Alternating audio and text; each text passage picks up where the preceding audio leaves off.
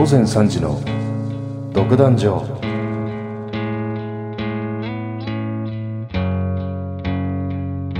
このプログラムはターゲットの制作でお送りします。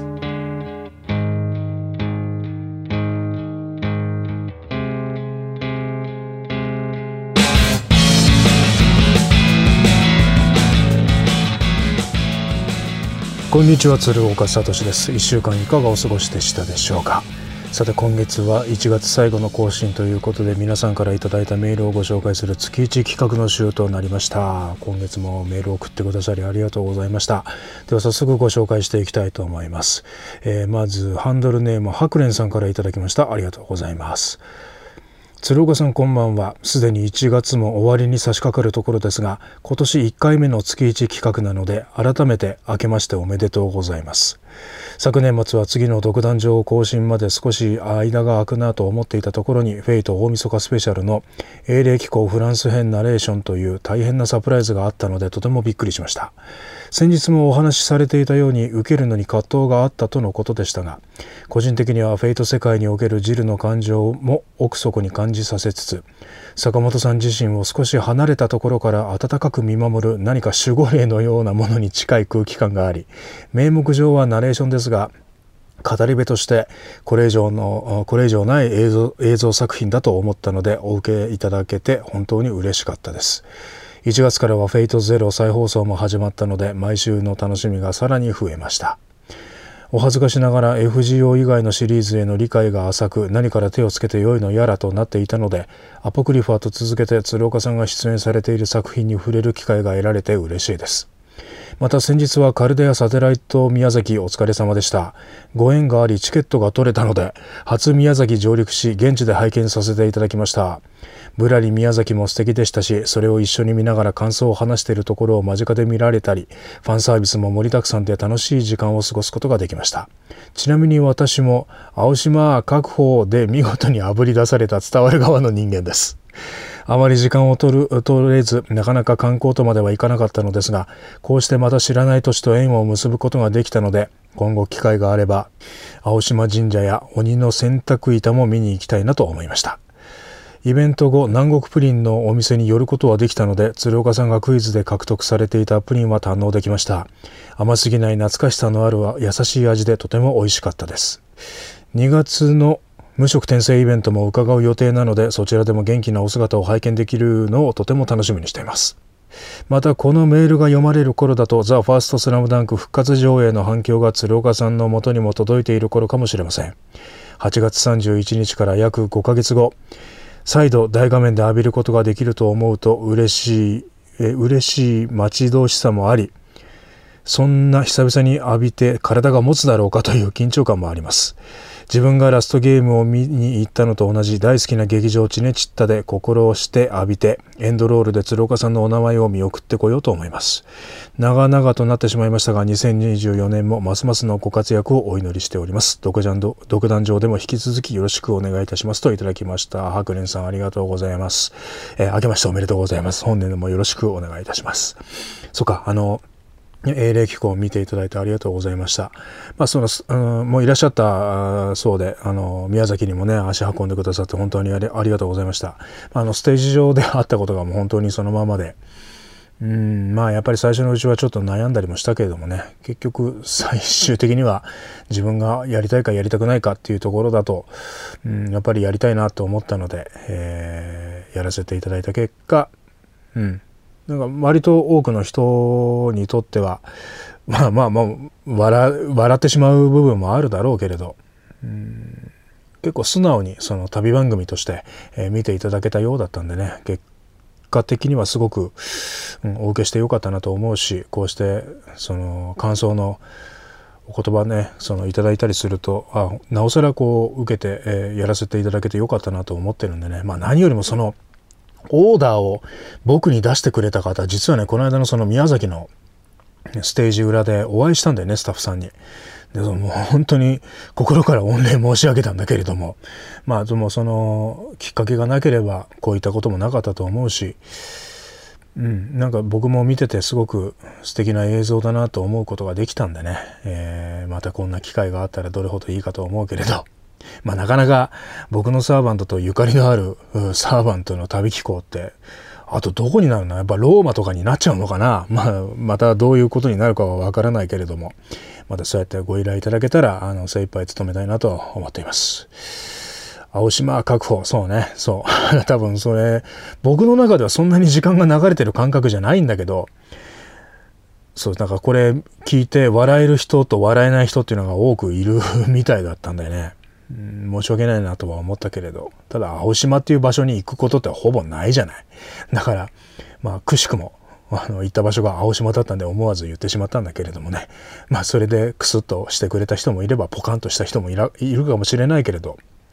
もしかしたらその青島というものはじゃあ何だってこう調べた時に踊る大捜査線をもう一回見てみようという人がいるかもしれないしあこれなんだろうって思って初めて見る人もねいたらそれはそれで面白いことなんじゃないかなと思ったりもするんでね。僕ね、あのー、もうちょっと宮崎ゆっくりしたいなと思ったんだけれども、とにかく暖かかったよね。だから、うん、どうなんだろう。春とかになったらもっと暑いぐらいなのかもしれないしね。まあとにかく僕は、その、弊社のスタッフの中に宮崎出身の人がいたんでその人からいろいろ情報を聞くことができたからあのいろいろ楽しみがねこう倍増してったところもあったりしたんでねまた今度ゆっくり行きたいなと思っていますそうかザ・ファーストスラムダンクの復活上映のね反響がぼちぼちそうかそういうことだよねまあびっくりしたけどもう一回一日限りのその上映をするっていうのはうんすごい力があるなって思うんだよね。でそれもやっぱり見てくれてるファンの人がいるからこその結果だと思うのでもしご覧に、ね、なりに行くんであれば、え、思いっきり楽しんでいただきたいなと思っております。えっ、ー、と、ハグレンさん、今年もね、メールを送ってくださり、まずありがとうございます。えー、今年も1年間、えー、お付き合いいただけたらなと思っておりますので、どうぞよろしくお願いいたします。メールありがとうございました。えー、続きましてハンドルネームリリーさんからいただきました。ありがとうございます。鶴岡聡様睡蓮の清廉な香りが冷たい空気に溶け込む季節になりました。ご挨拶が遅くなりましたが昨年は素敵なお声を届けてくださり誠にありがとうございました。本年も変わらず陰ながら鶴岡さんの応援をしていく所存でございます。どうぞよろしくお願い申し上げます。年末のフェイト特番で坂本真綾さんのフランス旅行機構で素敵なナレーションをありがとうございました。とっても嬉しいサプライズで、マーヤさんのジャンヌへの思いと、そんなジャンヌを見守ってきたジルの思いも一緒に届けてくれた番組に感謝の気持ちでいっぱいです。とても心に残る何度も見たくなる番組でした。冬休みと年末年始の慌ただしさが一段落した頃に FGO サテライトステーション in 宮崎の配信を見ました。冒頭のご挨拶が久しぶりの旦那で最高にクールでした。何年経っても変わらず旦那が大好きです。宮崎を訪れたくなるような素敵な旅番組を作ってくださったスタッフの皆様にも感謝です。編集力と驚きの仕事の速さがさすがプロフェッショナルです。あとは私事ですが、次男が19日で10歳になりました。冬休みの宿題をギリギリまで先延ばしにするので、猫に邪魔されながら泣き言言いつつ机に向かうようなタイプの息子に成長しました。お誕生日当日は次男の希望で猫カフェに遊びに行きました。立派な猫好きに育ってくれて母は嬉しく思います。我が子の成長とともに親の老齢化と自身の体力の衰えを感じている今日この頃ですが今の穏やかな生活を守るためにも健康でいなければと気を引き締めていきたいと思います鶴岡さんもお体を大切にどうかご自愛くださいませといただきましたリリーさんありがとうございますいやあの Fateの、 Fateの年末特番見ていただいてありがとうございました。うん、そうだね。こういうふうに受け取ってもらえていると、うん、そうだね。一番見てほしい部分で、こう、ストレートに届いているのかなっていう気持ちになっているので、非常に嬉しく思ってます。で、すごく素敵な映像だったよね。あとはその現地の案内してくれたお二方もとってもやっぱり、うん、ジャンヌ・ダルクという人物に対してすごく深くこう研究されている方々だったから言葉も重かったしそういったところからも僕もたくさん得るものがあったんでね、えー、あの作品自体を、うん、僕もこれからも大切にまあ取っておけてるわけではないけれど録画とかはしたけれど、まあでもそういうことができたということが自分の励みになっているところはあるんでね、えー、それを大切にこれからもやっていきたいなと思っています。あと、サテライトステーションの宮崎の配信見てくださってありがとうございました。すごいでしょ？あれ当日のね、旅機構の部分だけど、当日の朝からロケをして、夕方のあのステージに間に合ってるんだからすごいよね。あの、いろいろ僕が余計なこと言ったりしたために、それを上手にこう拾ってくれるために字幕、字幕スーパーを入れてくださったりとかしてたんでね、本当にありがたい限りで頭の下がる思いだったんだけども、まあ楽しんでいただけたんであれば多分そのスタッフさんも、うん、喜んでくださってるんじゃないかなってうん実はねあのロケが終わって会場に入った後あの片付けをしているそのカメラのクルーの方とかにこう話しかけに行ったのよ。でいろいろその謝ったりとか そういったことをこうしてたんだけれども本当にプロフェッショナルな方々でね映像を撮ることをすごく楽しんでくださっていたしうーんなんかこういう人たちとやっぱりものを作っていくのって本当にありがたいなと思ったんでねまたご縁があったら一緒に作りたいなと思いました。あ19日で10歳おめでとうございます。大きくなったね。写真まで添えていただいてありがとうございました。なんか可愛い猫たちがいっぱいいるんだけど、そっか。ギリギリまで、その、宿題を伸ばすタイプね。僕も気持ちはわかるんだけど、なるべくこれからは計画的に行った方がいろいろスムースにいくんじゃないかなと思うんだけれどもね。えー、10歳の誕生日おめでとうございました。えー、まだまだね、寒い日が続くから元気で過ごしていってくださいね。えっ、と、リリーさん、今年もね、こうやって、あの、月1企画、まず1月参加してくださってありがとうございました。えー、今年もどうぞよろしくお願いいたします。ありがとうございました。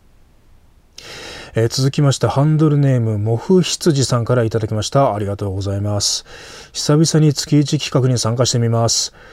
えー、去年は体調があまり良くなくアニメやラジオをあまり楽しめない日が多かったのですがようやく体調が安定してきたので今年は無理のない範囲で楽しんでいきたいなと思っています。さて1月某日友人と名古屋のミッドランドスクエアに出かけたのですがミッドランドスクエア内のトヨタのショールームの前を通りかかるとなんと東京オートサロン2023に展示された AE86 ベブコンセプトの姿があり思わず足を止め大興奮してしまいました。私たちの後に通りかかったイニシャル D 世代と思われるお兄様方が豆腐屋って書いてあるじゃんと言っていたので思わず違うんです。あれと同じフォントで電気自動車って書いてあるんですとトヨタオタクみたいな発言をしてしまいました。その場に一緒にいた友人は私がオタクなのを熟知しているのでニコニコしながらうんうんと話を聞いてくれました。ニュースで見たものの実物を見られた興奮気心知れた友人がいる幸せを感じた一日になりましたといただきました。もう不羊さんありがとうございます。ね、久々にこうやって参加してくれて非常に嬉しく思ってます。ありがとうございます。えー、体調いかがですか？あの、あまりこう無理をしないで、えー、少しずつね、あの、ペースを守りながらやっていただけたらなと思っています。そっか、あの、ベブコンセプト見たんだね。羨ましいなバッテリー EV のコンセプト。ってことはこれはレビンの方だね、きっとね。レビンの、あの、E と V のところが緑になってるやつだ。そっか、僕ね、これ見たことないんだよね。まあ最近、そのまた土屋圭一さんとこのバトルをしたりとかあとはいよいよナンバー取って行動を走ったりしてる映像を見たりしたんだけれどもすごい世界になってきたよね。まあ、僕もレビン乗りとしてはすごくこう不思議な感覚だったんだけどだって外で聞いてたらさ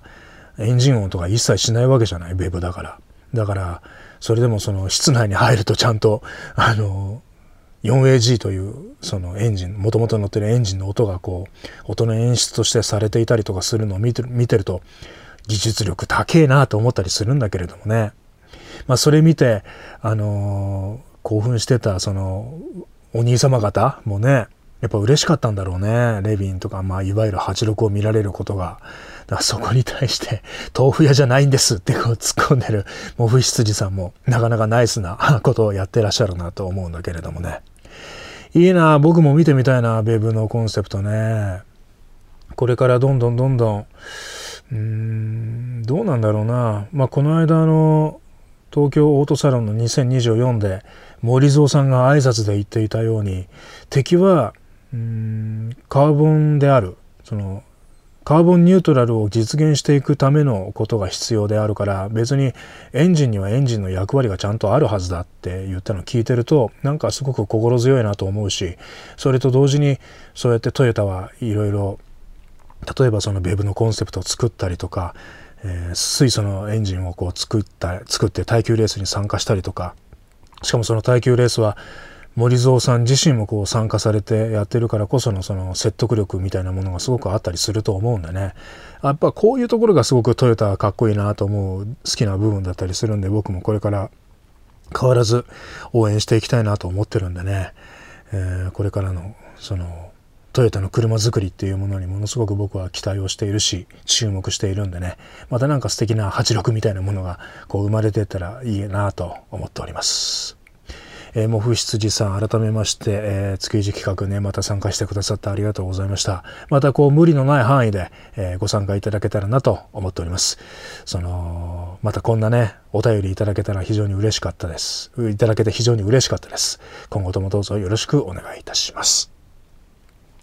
さて、駆け足で過ぎてしまいましたが、今月の月1企画はここまでにしたいと思います。改めまして、今月もメールを送ってくださって本当にありがとうございました。なんかそれぞれの過ごし方であるとか、うん、こうやって聞くことができて話してねもらえることってすごく嬉しいなと思ってるんで、えー、今後もこの月1企画は続けていきたいなと思っておりますので、えー、もしお手すきでしたらまた参加していただけたらなと思います。それでは今週はここまでです。次回もぜひ聴いてください。鶴岡聡でした。元気で過ごしていきましょう。このプログラムはターゲットの制作でお送りしました。